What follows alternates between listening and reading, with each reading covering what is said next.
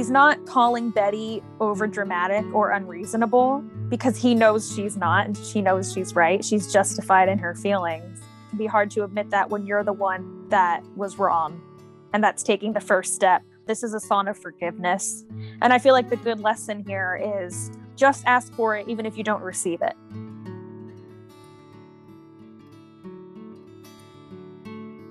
Welcome to Perennials, a podcast about growing up, getting wise, and trying to live a good life. I'm Victoria Russell. This is a longer episode than I've done in a while. The reason for that is because my sister Felicia Russell and I are talking about wisdom from Folklore, the surprise eighth album of Taylor Swift that came out in July of 2020, and that Felicia and I became, I would say, progressively obsessed with as the second half of 2020 rolled on, along with a lot of other people in the world. Felicia and I decided to sit down and just go song by song and talk about the themes in the songs, do some close reading, and also share our personal connections and associations and stories that relate to what the characters in these songs are going through.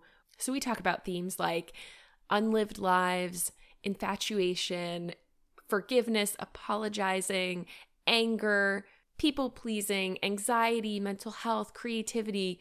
I mean, if you love folklore, I think you'll really like this episode. If you haven't listened to it, maybe give it a whirl. And I think even if you haven't listened, hopefully we've given enough context that you'll have an idea of what each song is about. And then you can focus in on the themes that we are unpacking. Honestly, we could have done an episode per song so we ex- exercised quite a bit of restraint in just keeping it to two episodes. This is part one, and I'll be sharing part two next week. It was super fun to just get to spend time with my sister talking about something that we love. And also, it was really interesting for us to be able to share our different perspectives. She's 20 years old, I'm 29. So we're both at the bookends of this particular decade and sharing our perspectives from those vantage points. And that was really fun. I feel like I got to know Felicia and I got to know myself a little bit better through these conversations about folklore. If you want to share your thoughts with me about folklore, about the episodes, if you have feedback or suggestions for perennials, or anything you want to share, please feel free to email me at perennialspodcast at gmail.com or find me on Instagram and message me there at perennialspodcast. Thanks for listening.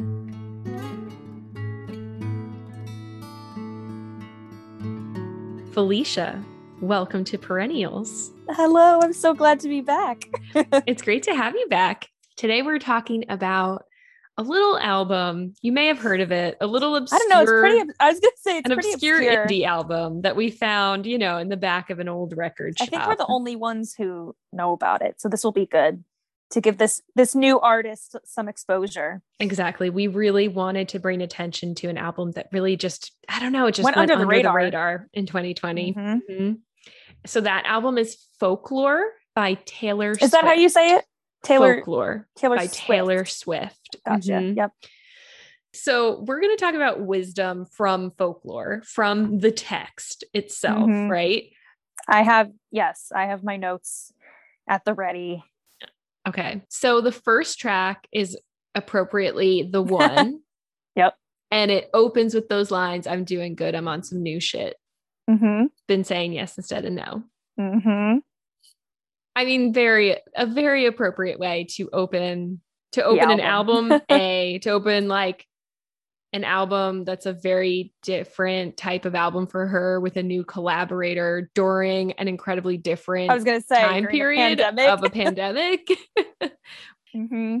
Well, this song has a sense of melancholy to it and yet a sense of hope, but it's also very mature. Like yeah. she's looking back on a, I mean, you could say failed relationship, but she's sh- showing her fondness mm-hmm and she's reflecting on like the good times she had with this one with this one. There's like those lines throughout of like the greatest films of all time were never made. Greatest loves of all time are over now. What could have been what was what never will be. Mm-hmm. it kind of gives you that sense of everything is temporary. Yeah. And it's not here to stay. She's reflecting on her life and she's pondering on it but she's not letting it it's not dwelling yes It's just kind of that. That's all it is. Mm-hmm. It sets the tone for the whole album. I feel like the rest of the album is like telling a story and like let's Mm, let's spend the day daydreaming mm. different different stories. This song really kind of speaks to the theme of unlived lives as we go through life, especially as we get older. There are certain paths that we don't go down or can't go down, or certain things that we have to say no to or that don't work out. And I think this song, in its maturity and its hopefulness, but also melancholy, it has all these different shades of what it's like to wonder about an unlived life. Like, what if this relationship had worked out? And in her songs that she wrote when she was younger, I feel like Taylor Swift, she's so expressive and she almost kind of leaves nothing unsaid. And this Mhm. song is more restrained. Like the speaker is saying, I resist the temptation to ask you if one thing had been different Mm-hmm. would everything be different today? So there's like a maturity and a restraint to know that just because it could have been fun if he had been the one, it doesn't mean that that's how it should be or that Right. anything's wrong with how her life is Mm-hmm. now. But it's sometimes we just wonder. So I was curious. You're only 20 years old. but at this point in your life, are there already certain things that you're like, hmm, what if I had done this or hadn't done this? Are there any unlived lives in your mind? As soon as you kind of started to say it, it made me think of like I took dance classes like on and off from the time I was probably like like I took them like when I was five through seven, and then like nine to like nine years old, and then I just took them again from like eleven to twelve. And that year when I was twelve, I remember I went to like this really nice dance school that was like really serious about dance. Specifically, I went for ballet because I'd also done like ballroom dancing and like other like jazz stuff, but this one was I was doing just ballet. And I really, really loved it. Like my first love has always been the stage. And of course, there's that in ballet. And, but like specifically acting and theater. But I loved ballet too. Like I would go in sometimes and just feel really, I don't know, at 12, I felt really elegant doing ballet, like something you don't feel as a 12 year old in your everyday life. In the middle of my dance lessons, I got cast in ragtime at Count Basie, and there was going to be a few weeks where it where rehearsals would overlap with my class, and that was kind of when mom pulled me aside and was like, "Okay, you're going to be able to finish, you know, and do both, but maybe this is time to start thinking like, do you really want to just start to focus on theater and like drop other, you know, after school activities?" I was like, oh yeah, yeah, yeah. Like I'm I'll do ragtime and like I want to focus now specifically on acting and theater and like just that. So from time to time I I'll think like, oh, what if I had done pointe and like like had gone a little further in dance? Like where would I be? Like would I have started to take more types of dance and would I have done less theater? Here's the thing. On my resume, I put myself as a enthusiastic mover, which is theater code for I can't dance. So I'm the person in the background who stands and claps along, or like, honestly, in theater, sometimes you fake it till you make it. Maybe I would do like more dancey roles like 42nd Street or like Chicago or like Mm. Fosse.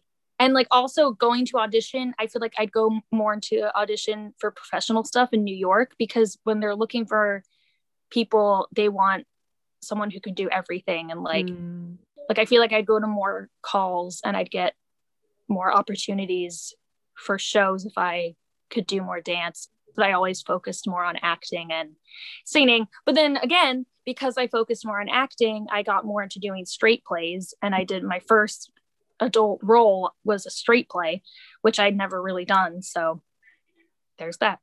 when I was younger, I, well, not just when I was a little kid, I mean, for a long time, I had so much separation anxiety that I didn't do activities I I have this very distinct memory of how in I want to say 5th or 6th grade, some of my friends, girls that I took the bus to school with, they all did the rec softball team and I was really intrigued and I wanted to do it. But hold I, on, wait a 2nd A Mhm. Russell kid doing a sport? I was intrigued by sports. Like dad and I would go out. We looked from afar. we would go out into the backyard and he would like we'd play you know he would toss a wiffle ball i had a i had a wiffle bat and we'd do that and or we'd pl- dribble a basketball. And i was like this is fun. I i like this. But yeah i mean we weren't i was i was always you know a a bookworm and i did dance classes and i didn't see myself as being able to be athletic but but I was intrigued and I wanted to do it. But I I was held back I think by my anxiety and also I'm sure by some self-doubt of oh I'm not I'm not a sporty kid. I can't do that. But I remember being so sad watching my friends go to practice or I think maybe they didn't take the bus on certain days because they had to go to practice so I was walking home alone or they would be talking about the game or talking about getting ice cream afterwards. And I remember being very sad. And I wonder too, like how that might have affected my confidence or affected my social confidence, my confidence in my own abilities. And what's interesting is another part of the song is she says, she says, I guess you never know, never know. And if you never bleed, you're never going to grow. And it's all right now. And I can sit here now and say, it's all right now. Like I, I can use that experience even now at 29 years old like i'm not doing rec softball but when something does come up that i want to do i think all of those times that i didn't say yes i remember that when it comes to podcasting or you know practicing guitar there are things that i'm really like i would have loved to have learned to play guitar when i was younger and i wonder about that too like what if i had started really young, gotten a teacher and stuff like that. But I am motivated to like keep trying now. So I started playing guitar at I think I was about to be 18. So again, like older. And I always wonder that too. But like things take time. And I Yeah. think like up until a few months ago, I couldn't even do like, you know, the only strumming I could do was like going down. I couldn't even go up and down. so Mhm. like, and I've been playing for what, two, three years. So yeah, I think I've started to learn like, yeah, things take time. Uh, and you got to put the effort in. yeah. And by the way, I wouldn't have started teaching myself guitar if I hadn't seen you teaching yourself guitar. Are you serious? I'm I'm so serious. Like I distinctly remember it was so inspiring to me when I saw you like posting little videos of learning and then I was like, wow, Felicia's doing this. Like she's teaching herself. She's watching videos. Like maybe I can too. Like look at how much progress she's made. Like maybe I can do it.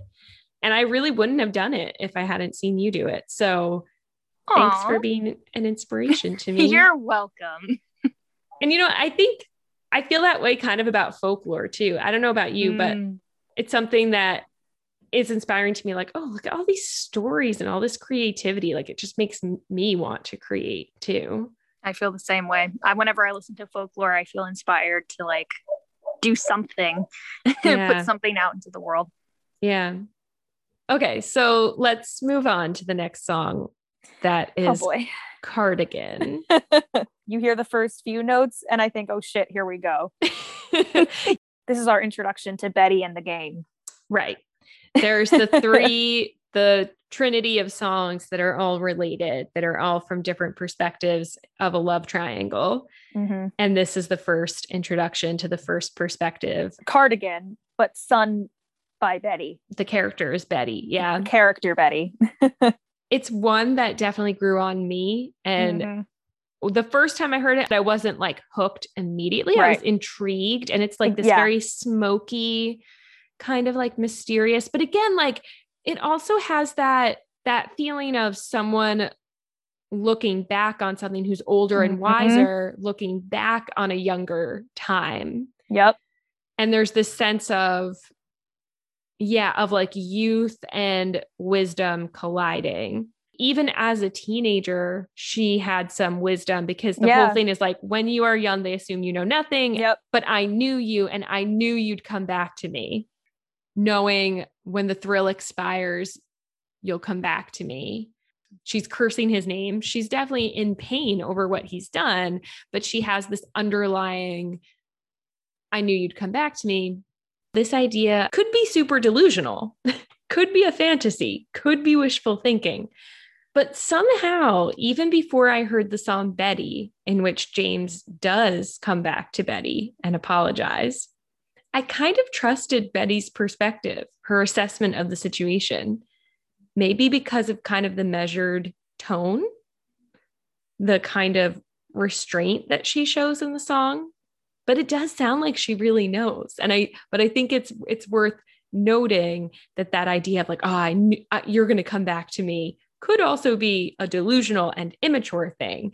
I think it's all so dependent upon the situation, how in tune you really are with the reality of what's going on. What's interesting is she's not really talking about her feelings and her sadness, but she's she's spitting facts and predicting the future Mm-hmm. because she really is. She's kind of just saying saying this is what happened and this is what I feel like is going to happen and she's right. When you're young they assume you know nothing. We'll get into it eventually, but it very much parallels I'm only 17, I don't know anything, Yes. Of course. of So it just shows the difference in their characters, I feel like.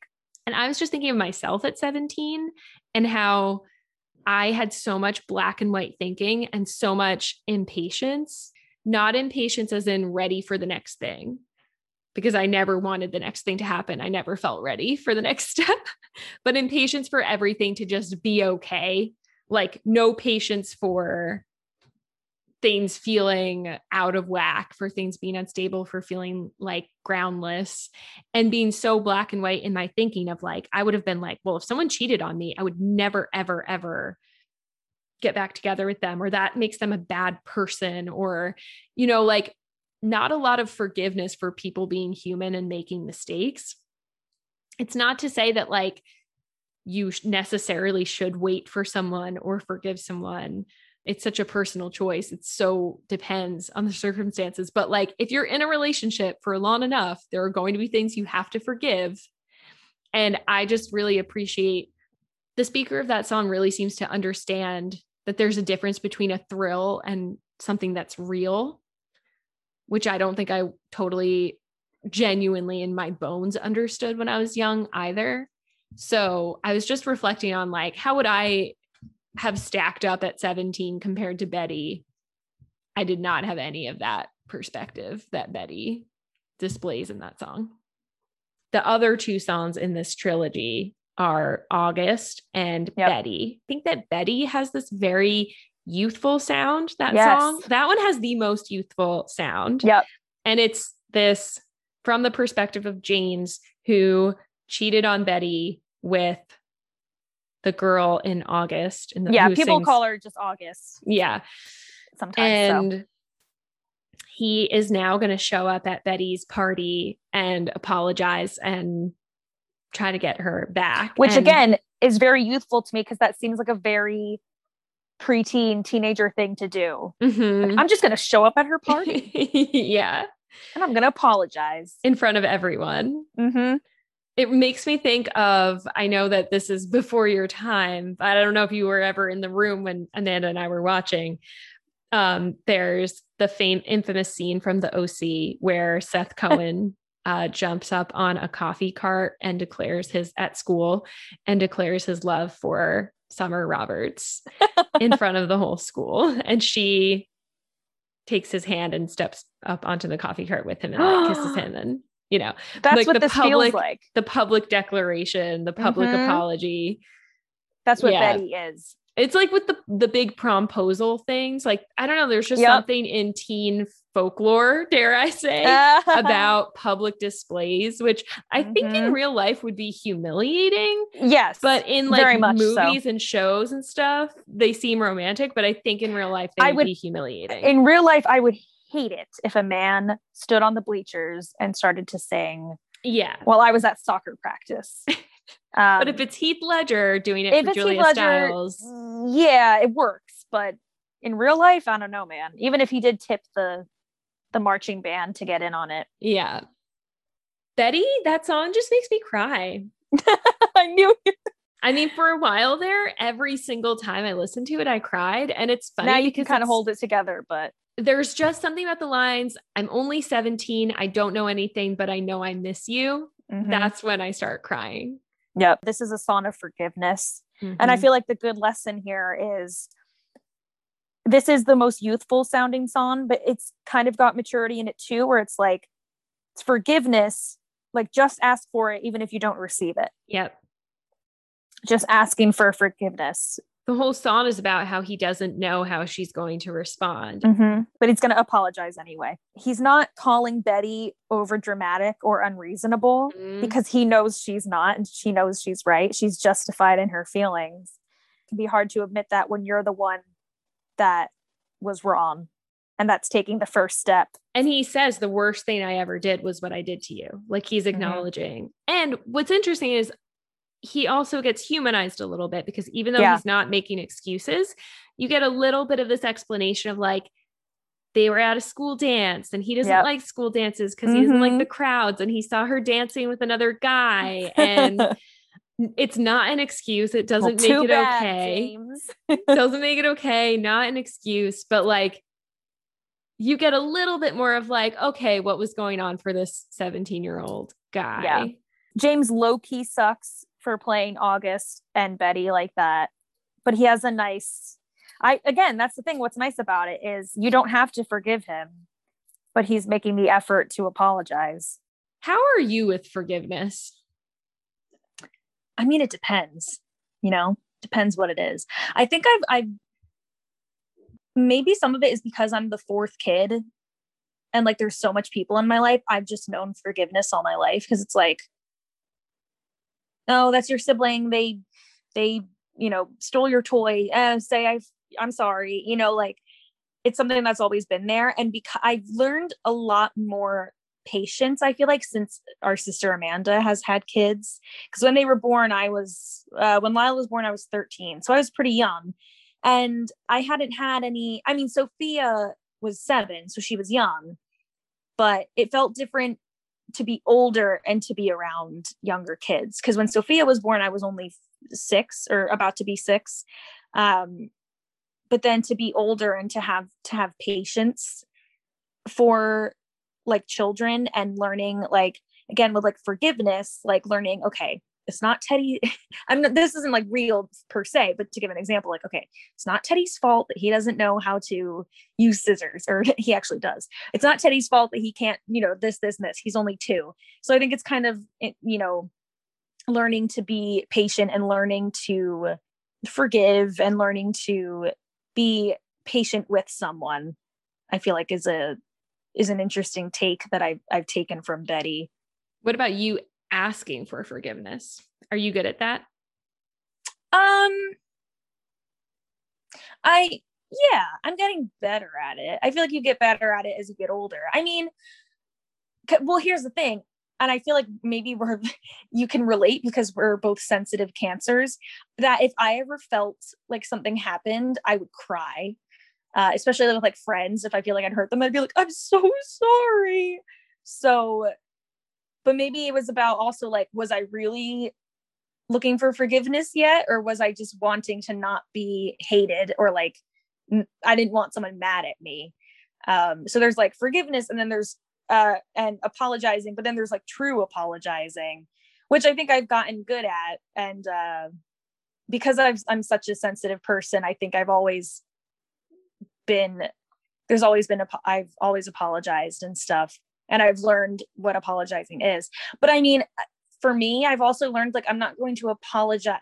I'm not to sound bad or whatever, but I'm not going to apo- apologize now if I don't need it, or I'm not going to apologize if I want some time to simmer and like you know like there was one time recently i think when i was kind of mad at sophia Our sister. our sister, yes. Or was yeah, was it Sophia? I don't know. I can't remember the specifics, but like we got mad at each other for some stupid thing. And instead of immediately like I felt bad afterwards. And it's, but instead of immediately going up and like making up with her, I was like, no, you know what? It's okay for me to kind of just sit here with this feeling because I'm mad. And it's not wrong for me to feel mad and um, immediately have to forgive or apologize. I feel like you don't have to do it right away because um, I feel like it's better if you kind of go through the feelings and then once you've reflected, that's when you go in and patch it up. Like you, I think there are a lot of times when I can think of myself asking for forgiveness, but really I'm asking for the other person to just make me feel okay again because I don't want to be bad or I don't want them to see me in a certain way. And I think it definitely takes feeling fundamentally okay about yourself and good about yourself generally to really be able to own when you make a mistake or when you've hurt someone or when you've acted in a way you regret. Because if you just feel bad about yourself, for me anyway, I often just feel deep down fundamentally kind of bad about myself. And so it's really hard to own up to things sometimes because you can immediately feel like, well, I'm a terrible person. Exactly. And it's and like, you're not. and when you don't have belief in yourself, your fundamental goodness, and also your ability to grow and change and do better, then everything just feels like an indictment. And and then it makes it really hard to forgive other people. So I project stuff onto Martin and I'll find myself sometimes holding on to something too long and then I just think like hold on.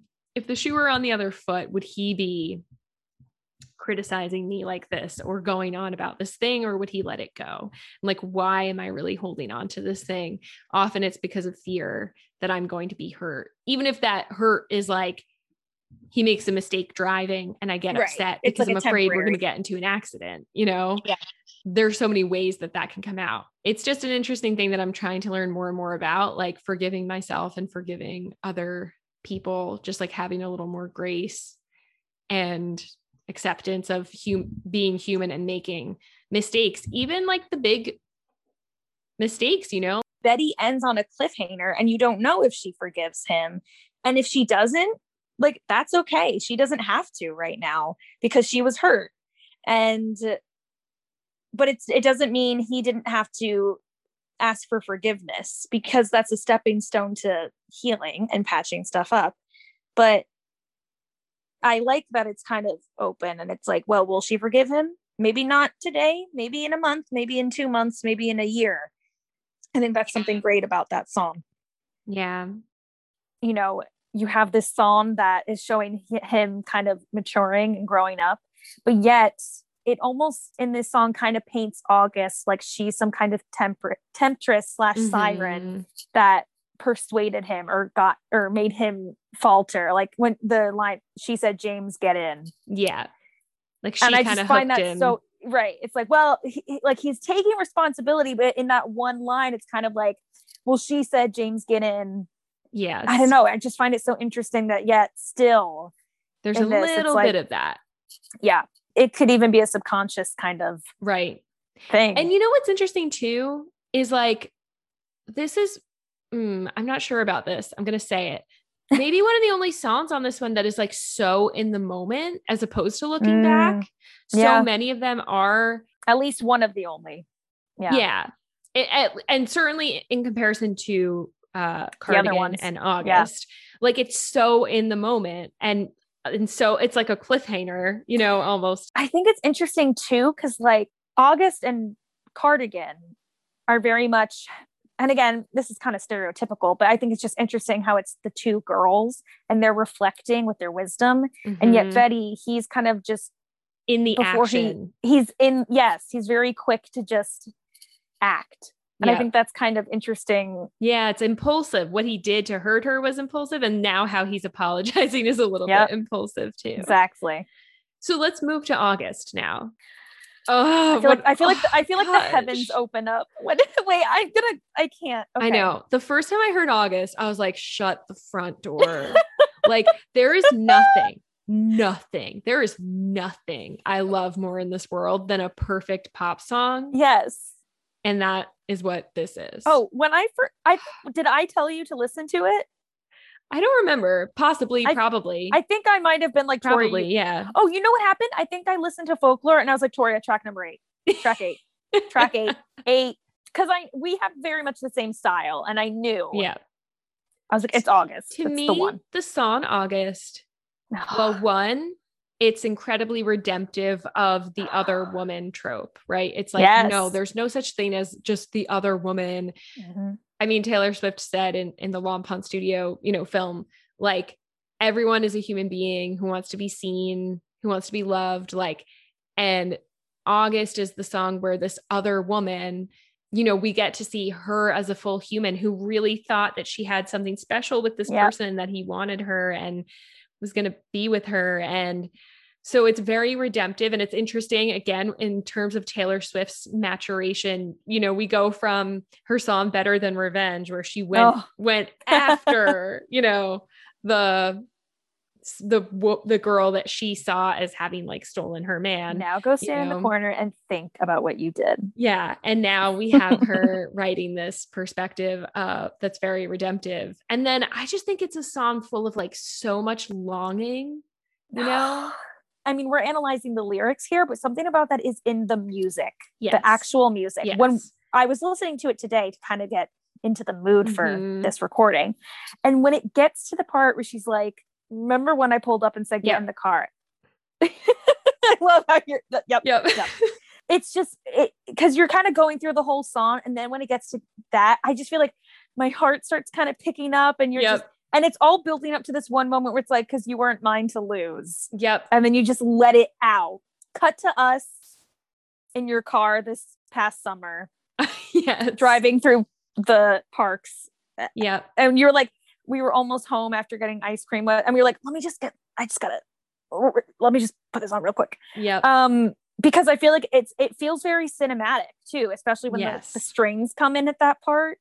Oh, And I love like the thing that so that yeah, there's this like sweeping sound. You're getting swept away with her as she's and again, it's like someone looking back on something, but mhm. there's the immediacy of like what she felt in that moment of when she was with him, of like the connection, the the preoccupation, the infatuation, the longing for what could be.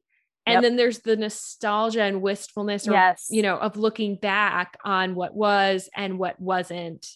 So there's all that playing with time and all that like longing of in the moment and then after the moment. And that's something that I think pop music can also do really well. It's like that Carly Rae Jepsen Call Me Maybe before you came into my life, I missed you I so missed bad. you so bad. Which I'll never forget dad being like, that doesn't make sense. That's But, dumb. uh, funny enough, when I heard that, because I didn't realize everyone was like, that's so weird. But when I first heard that line, I was like, yes, that yeah. makes perfect sense. It's like a feeling, which is really hard to dis- it's a feeling. It's not something you can describe. They're both very romantic people. Like their songs heavily suggest that they are very romantic people. Are you trying to say the next episode we will be analyzing dedicated? Oh my god, Felicia.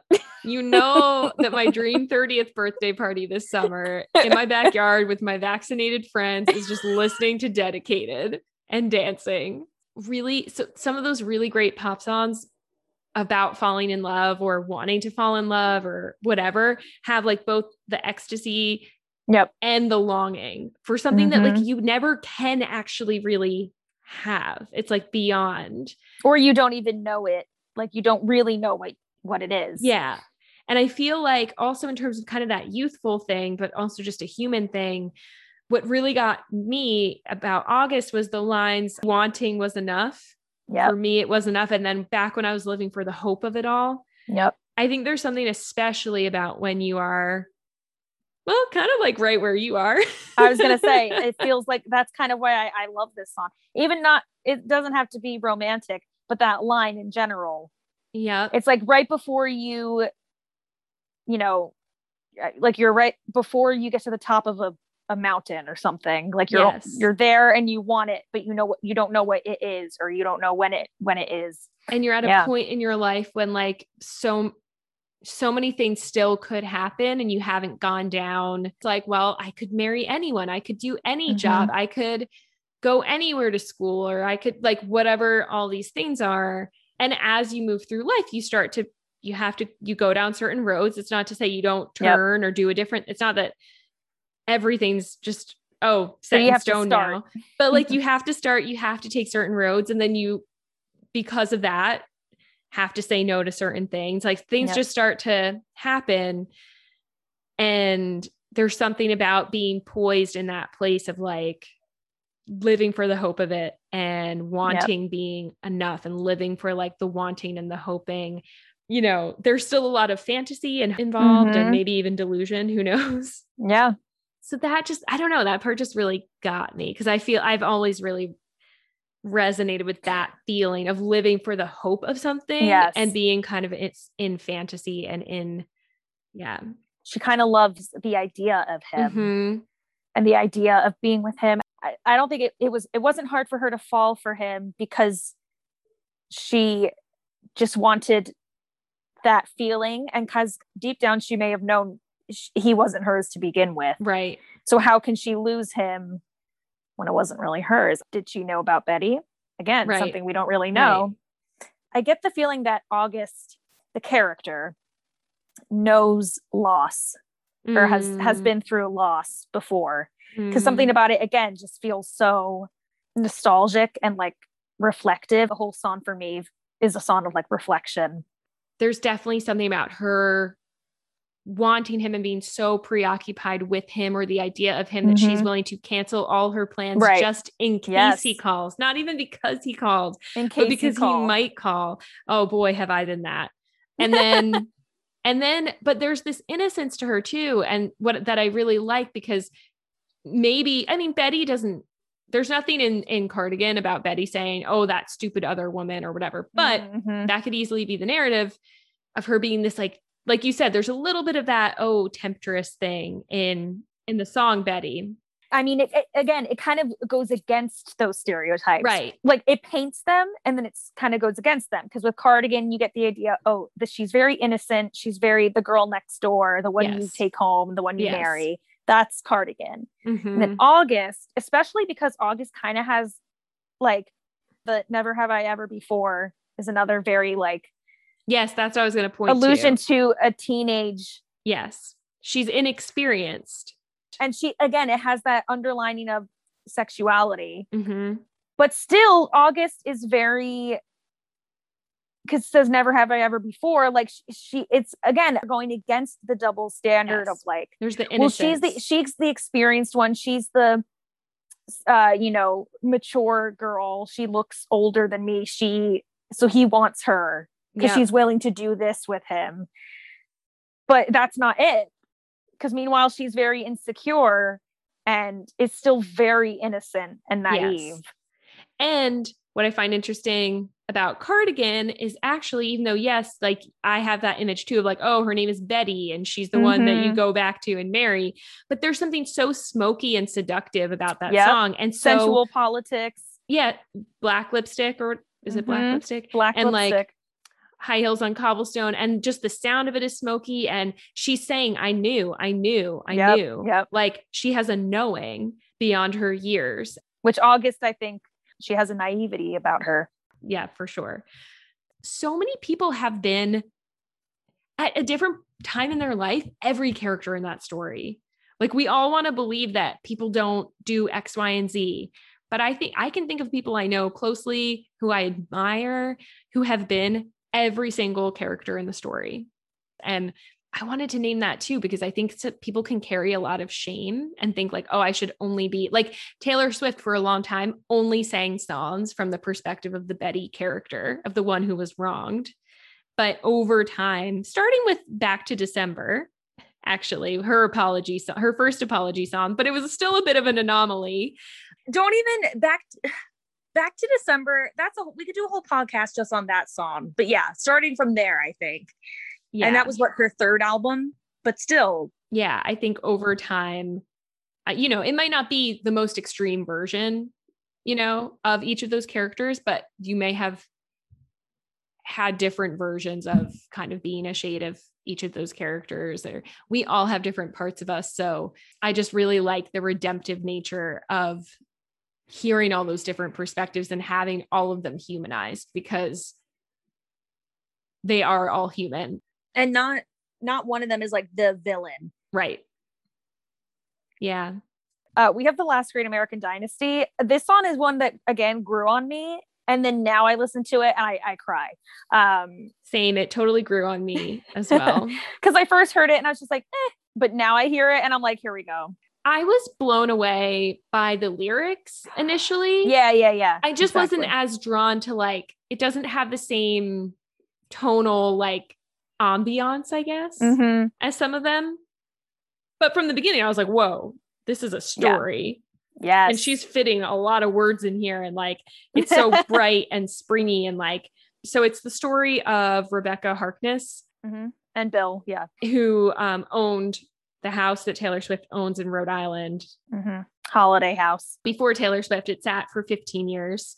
Un, un- I thought it was 50. In, or 50 years, sorry. It's the mm-hmm. story of Rebecca and how she was kind of this raucous, misbehaving, quote unquote, mm-hmm. troublesome, wacky, loved having a good time woman. Yep. One of my favorite things now is to look up folklore songs that people have edited with movies and like classic literature period mm-hmm. dramas like Pride and Prejudice and Emma and Little Women. This one I feel gives me a great Gatsby sense of feeling with all the parties and the big house and also i won't get too into it kind of mirrors the song mad woman i feel mm-hmm. like like there's a double standard where she's judged for having a freeing lifestyle where she likes to gamble and drink when a man is not judged right. for that and she's the one that's blamed for everything including bill's ultimate death right it must have been her fault his heart gave out right because oh she's crazy why would right. he marry her she's again very much like august she's not the woman you marry because look mm-hmm. at her mm-hmm. she's she's a partier and whatever and there's that line throughout of she had a marvelous time ruining everything mm-hmm. and of course at the end there's this shift where taylor swift reveals it's her house it's her house she bought the house and then she says i had a marvelous time ruining everything i take from the song people are always going to judge you especially back in the day, like especially women are going to be judged. Rebecca's kind of a great role model, but also like she did steal her neighbor's dog and dye it a key lime green. but I was going to say there's something you can learn and admire in her, like with her strength and her self love. Mm-hmm.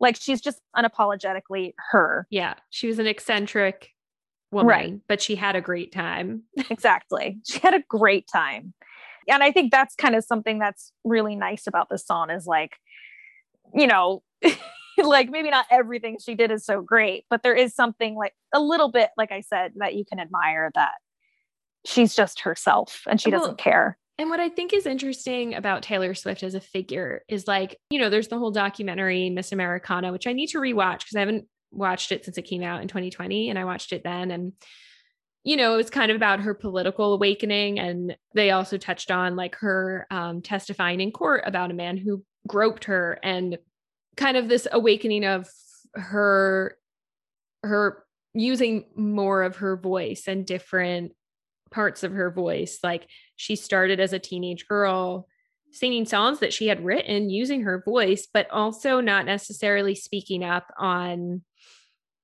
political things, on, mm-hmm. you know, um, well, they say in that documentary too, they're like, well, nobody wants to hear you talk about that.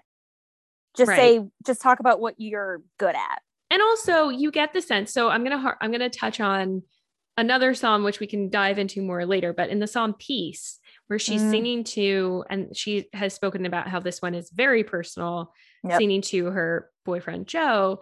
She says some stuff like, "I never had the courage of my convictions as long as danger is near." And she also says something like, Your integrity makes me seem small. Mm. I talk shit with my friends. It's like I'm wasting your honor. I hear her wrestling with like I think there was definitely a period when she was younger of her really trying to be like neutral and just be everybody's Mhm. friend and be super pleasing Yep. and like not say anything controversial, not take any stands. A friend to all is a friend to none. Yeah. From Cardigan. Yep. Yeah. Yeah. That's a really good point. I think she really tried. And, you know, she like, she was known for having like the most friends in the world. Like she had this giant girl squad, even though she had a couple of feuds with other Right. women. But still, generally, it was like just try to get along with everyone. Mhm. Just be the likable girl. For her, it feels like in the last Great American Dynasty that she's kind of more embracing Mm-hmm. being a wacky woman, being an eccentric Yep. woman, being a woman who wants to have a good time and not necessarily behave all the time. And Yep. this comes up, might be a good time to talk about. Well, the two songs I think of along this topic are Mad Woman, like you started to bring up, and then also Seven. But let's start with Mad Woman. Okay, Mad Woman is one that I had I always skipped. Uh, but now I, I've listened to it, let's see, in this week, I've listened to it about 500 times. This is when it, it hit me because this is track 12 that I could really say the entirety of folklore is like about strength. And this one, Mm, especially, it's prevalent in, but just, and I say like it's kind of her finding strength again. mm, Um, and then I also found again, I love connecting art to other art. It very much made me think of like the yellow wallpaper. yeah. Um, because they say if you say I see I'm crazy, I'll get more crazy. What about that? If you say Mhm. I'm angry, I'll get more angry. And I- you know, she's crazy because they made her like that. And it's kind of Yeah. like in the yellow wallpaper, she loses her mind. Perkins. Yes, Right. Gilman Perkins, whatever. She starts to lose her mind because they put her in that situation. Like she wasn't crazy. and there's this whole genre there are all these stories from the 19th century about women Mhm. being institutionalized Yep. their husbands wanted to get rid of them and they couldn't Yep. divorce them Or even if they were having mental issues, right it was just because of how they were being treated exactly.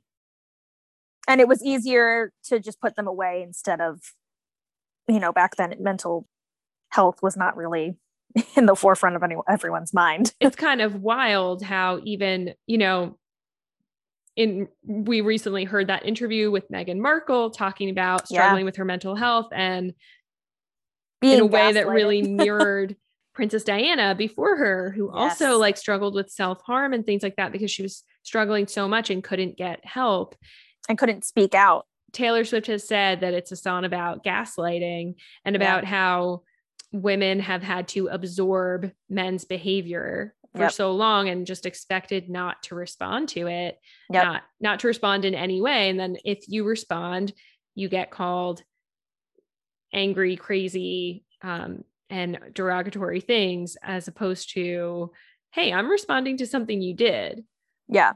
I also love here like the double meaning where it's like a mad woman. Because again, mad yes, was like but an she's olden also term, angry. an olden term for crazy. Right.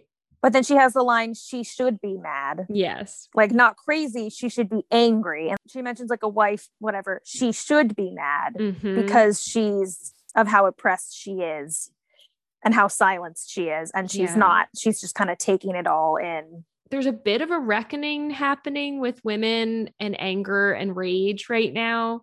I think there's still a long, long way to go, but there are Mhm. so, I think anger is something that women are taught and told not to express and that It's not feminine. bad. It's not feminine. Um, and then, but then meanwhile, like, I think certainly privately, lots of women do Yeah, either repress it a lot or are trying to and then explode exactly. um, was like I think everyone knows in private that women's anger does come out or it's eating them alive, you know, but Yeah. the anger isn't, you know, isn't bad. It can fuel people Right. wanting to make things right. It can fuel fuel justice, but yeah, there's like a rage of not being able to express anger or not being able to act on things and make them right. Anger feeds back into the, you know, hundreds, hundred years ago and such. If women were angry, those are the women that got put into institution. Right. So it's like, well, you don't don't be angry. You don't want to end up like her. Right. And and then even just like on the personal personal level, it's so easy for someone to just say you're crazy. And Mhm. and in the song, you know, she says, "When you call me crazy, I get more crazy. How about Yeah. that?" And it's like, oh my gosh, It's like when you say, "Hey, just calm down." yeah, exactly. I'm not gonna calm down.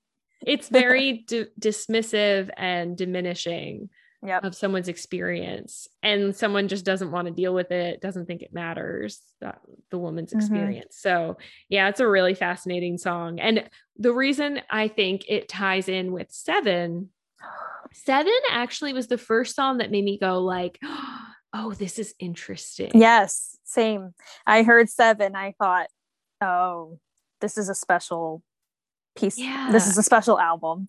So so seven is a song from the perspective of little taylor a little girl Well, Right. kind of adult though, reflecting on yes Youth, yes too, in definitely a way. definitely so there's like there's kind of both.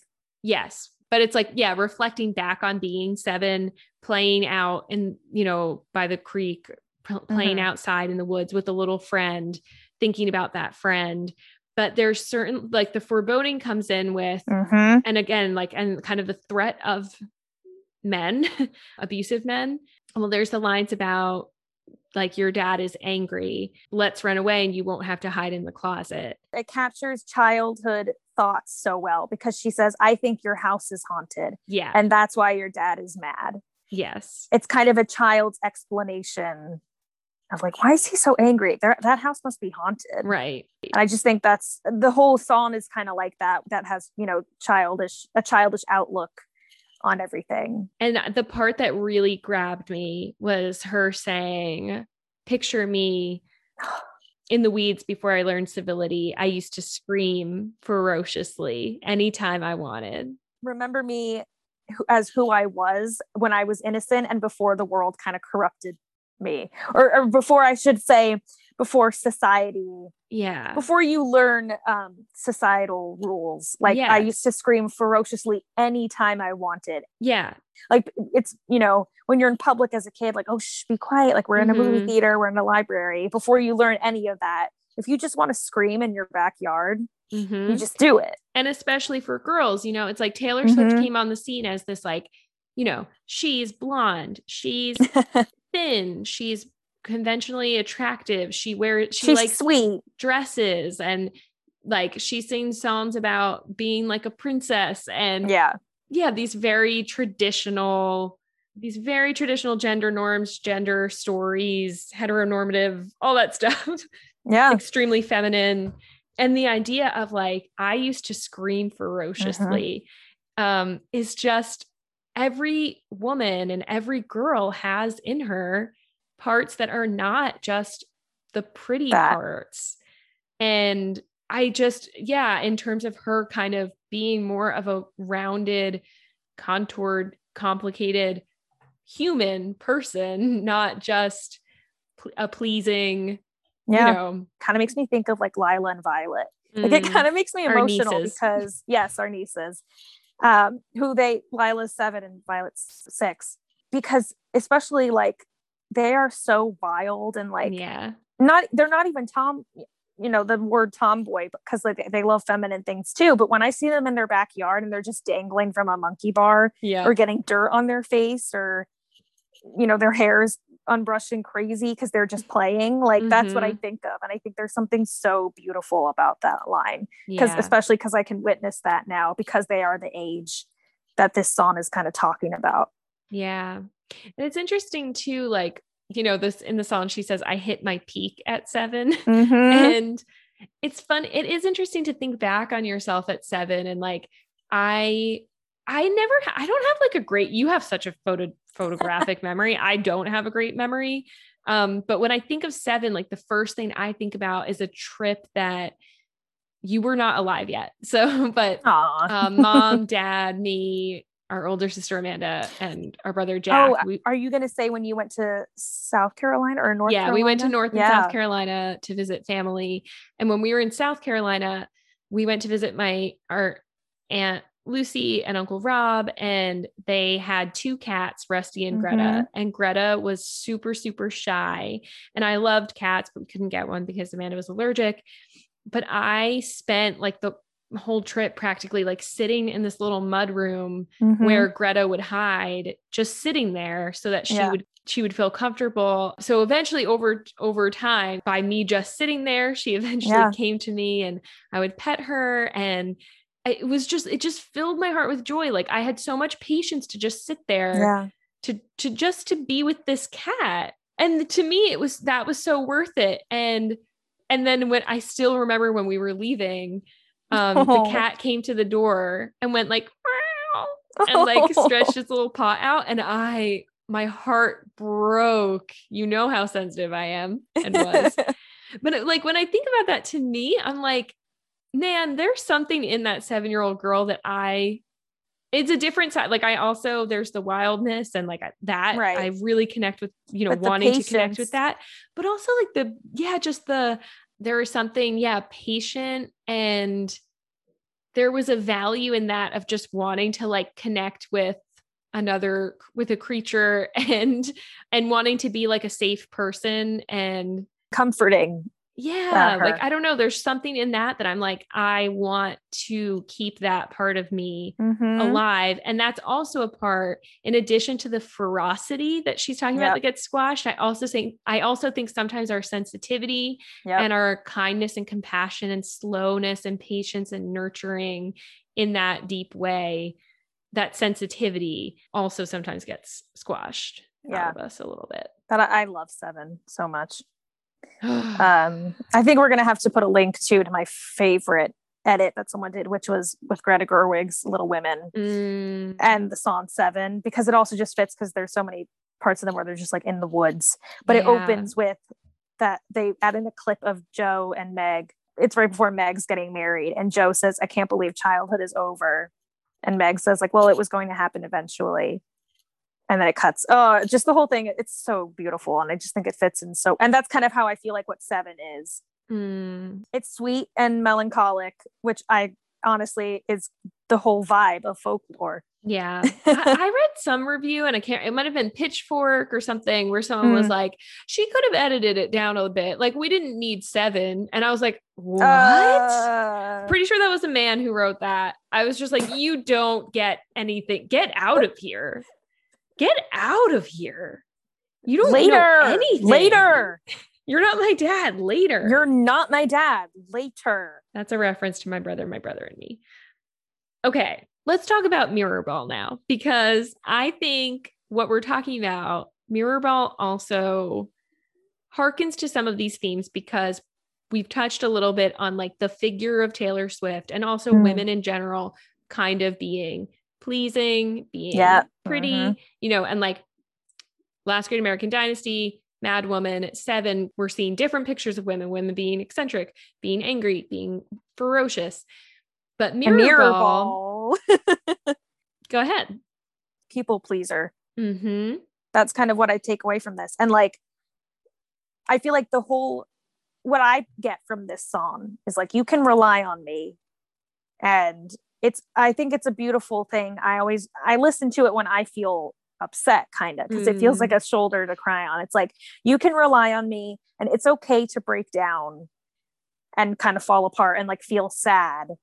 Um, and it's like a, it's like a comforting, like you can be comforted by friends and that's okay. You don't always have to be put Mm. together. And then like I think what's beautiful, she has hush. It's comforting words that one would say like to a child. hmm Like when she says hush, when no one is around, my dear. And the way she says it, like hush, and she kind of goes out Mhm. like that. Like it's it kind of reminds me of like good night moon when it's like hush. hmm Um again, it's just a very comforting word. It kind of go pulls in, I feel like, to that whole thing of comforting someone else. What's really interesting. So Taylor Swift said that this is the first song that kind of references the pandemic indirectly. Mm. I never thought of that, but yes. Mirror Ball is a song where there's an image of a disco ball, like in a kind of Mhm. like maybe like a lonely dive bar type place. Yeah. And it's this image of I'm a mirror ball, you know, I'm here to kind of shine and glitter for you. And she said that she wrote this one right after like the lockdown started and her summer shows were canceled and everything, all the shows were canceled, right? And she's kind of like, you know, what happens to a mirror ball, a disco ball when you shut the lights off and everyone goes home? It's still up there. And in the bridge, there are the lines about um, burning the disco down, sending home the rodeo clowns. And that was like about everything shutting down. But you know, she's still, and, and meanwhile, she writes this whole album because she's doing what she does. I just think there's so many layers to the song of like you said, there is something comforting about that. And like there's something comforting about her for to a lot mm. of people and a lot of different celebrities or public figures, artists that we do get comfort just from their presence and we get comfort yeah. from the messages of some of their work. And at the same time, they're a human being who's constantly like performing. Yep. Like you said, she has when they send home the horses and the rodeo clown. I know they say the end is near, like does not give, give up easily, like is still going. Mm-hmm. And then also it says, I'm not a natural. Stop. I mean, keep going, but yeah. Yeah, keep going. keep going. I'm not this part just like really gets me. Okay. yeah, because when she okay. what is the line? I've never been a natural. All I do is try, try, try. I like she tries hard to be this type of person, and, and I am, you know, it's not just her. Like I, you know, this can apply to anyone. Like like you said, it's very relatable. But I've never been a natural. She's trying very, she tries very hard to be this person. Like she's not she's not naturally a performer and like a people pleaser and like mm. and you know people can be more i feel like you know different personalities can be more likely to be people pleasers but like it's not you do it because you want to be you want to you want to be there for someone else like it's very selfless but i also think you want validation and I was going to say, yeah, I'm still in that trapeze trying everything to get you to look at me. Yes. Like, look at me. So, for one thing, yes, there's the comfort of that person. And like you said, like that in that that part where she says, I know they say the end is near, which by the way, like felt like it was the end of the world mm-hmm. when this was mm-hmm. happening. So the end is near what meant a lot more than it might mean if that song yeah. came out at a different time. And she's exactly. saying hush, like you said, doing that comforting thing. But the whole idea of I've never been a natural, all I do is try, like like she's talked about like i'm not really a good dancer naturally mm-hmm. like her voice her singing has improved a lot like yeah she's never been known as like the best singer quote unquote yeah. she's not a vocalist like ariana grande but she has a very expressive voice and then over mm-hmm. the years she's gained so much control and even like yep. range like if you listen to her first and granted she was like a teenager but yeah her voice wasn't even done developing i think she does for whatever else you want to say about her, clearly she works and tries mm-hmm. hard. And it's not necessarily just that she's like the most talented person in the world. I think she's always her work ethic. she tries. And it's not to say like, of course, like lots of people work very hard at all sorts of things and they don't get like nearly an that level of who could of success or or even or or recognition or compensation for working extremely hard but it's just an interesting thing i think for anyone wanting to do something creative i think mm-hmm. that a lot of times we frame it as like oh you're either born with it or you're not yep. you either have it or you don't I think what she seems to have is a deep love for storytelling and definitely yep. a knack for storytelling. And then she has tr- just tried, but there is effort in there too. Yeah, and work to get better at playing guitar, singing, dancing, like all the other things. Um, so I just find it very. I think it, she has said that that's like a very vulnerable lyric for her. Like she was like, is that too true? Like she almost didn't put it in. Yeah. Oh, I love Mirror Ball. And that one again makes me think of like You've Got Mail. It sounds a lot like the Cranberries, I feel like. Yeah. Oh, totally. And that opening song. So another reason why I love it. because we because we landed on that lyric about trying, maybe we should move to the other song that has try in the title. Yeah, this is me trying. I love this is me trying. Okay. I feel this song in my soul with my anxiety. Yes. Same. This is a, not necessarily a romantic a, a song about a romantic relationship, which I love. and I think like anxiety in general, but especially like social anxiety, it affects those around you too. Yes.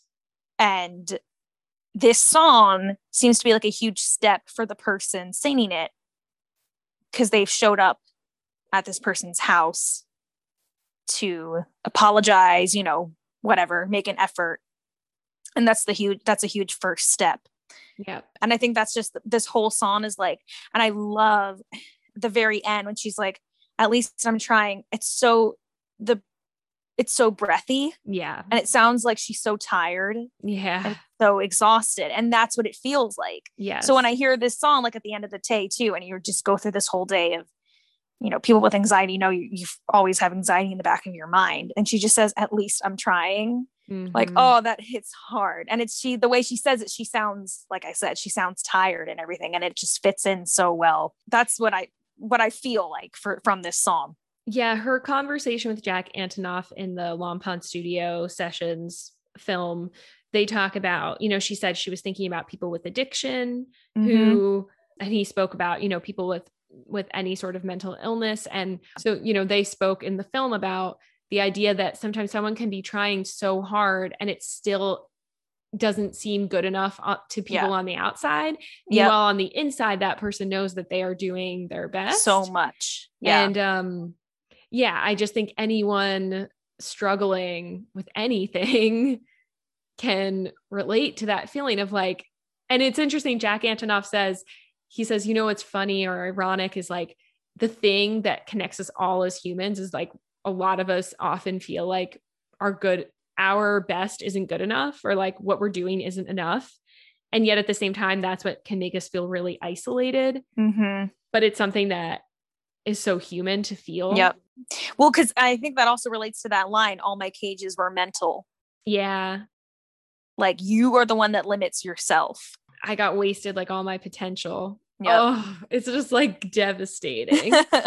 I think the line pouring my heart out to a stranger it for me, I was like, oh, that makes me think of therapy. Yes. Because yeah, therapy, you work through it with someone who, you know, you're not, you know, I mean, you can have a good relationship with your therapist, but it's not your mom, it's not a relative, it's not a friend.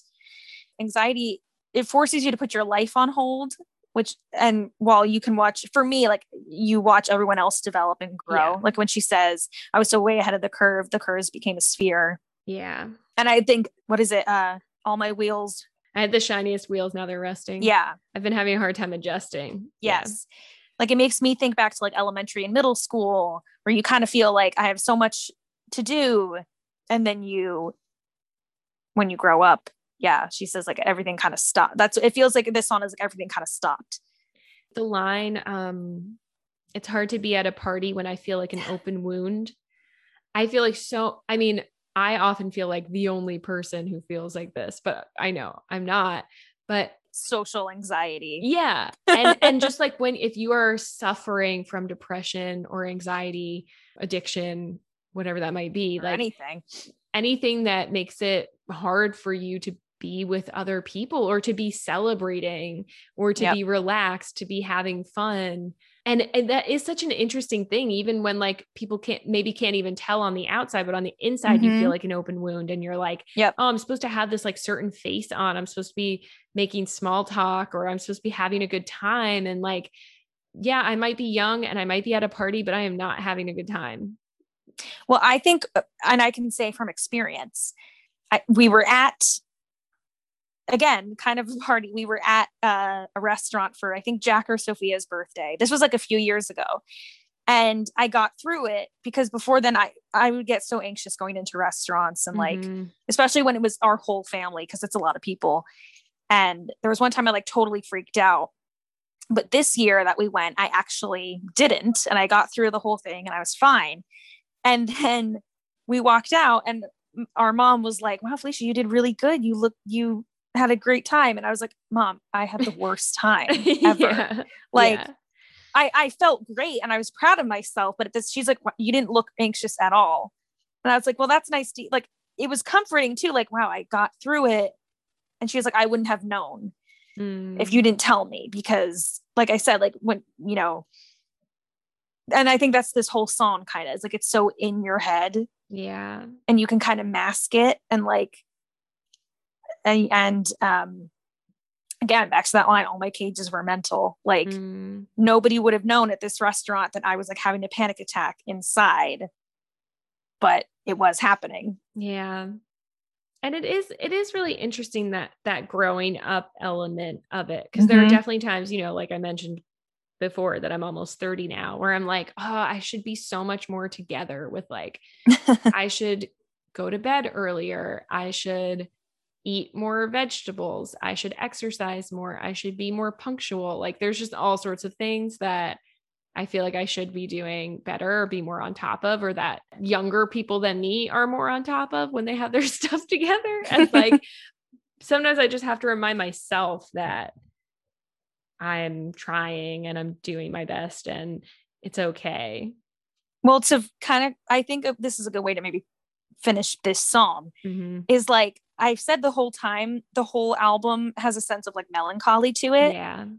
but this song is actually kind of got a bit of hope, Hope to, it to it. Yeah. because she says at least i'm trying yeah. like she's at she's trying and she's gonna get there Yeah.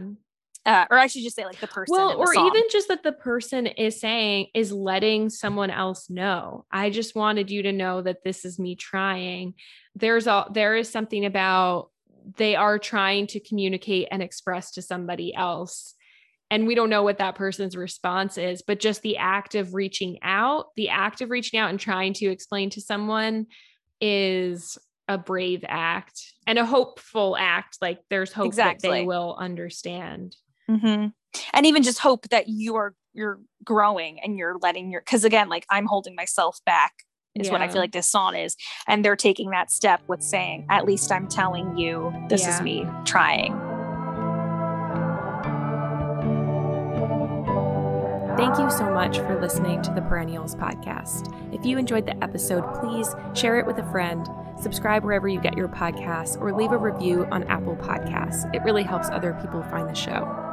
You can follow along on Instagram at Perennials Podcast or send me an email at perennialspodcast at gmail.com. I'd love to hear from you. The song you're hearing now is I Orbit a Moon by Paul Finn.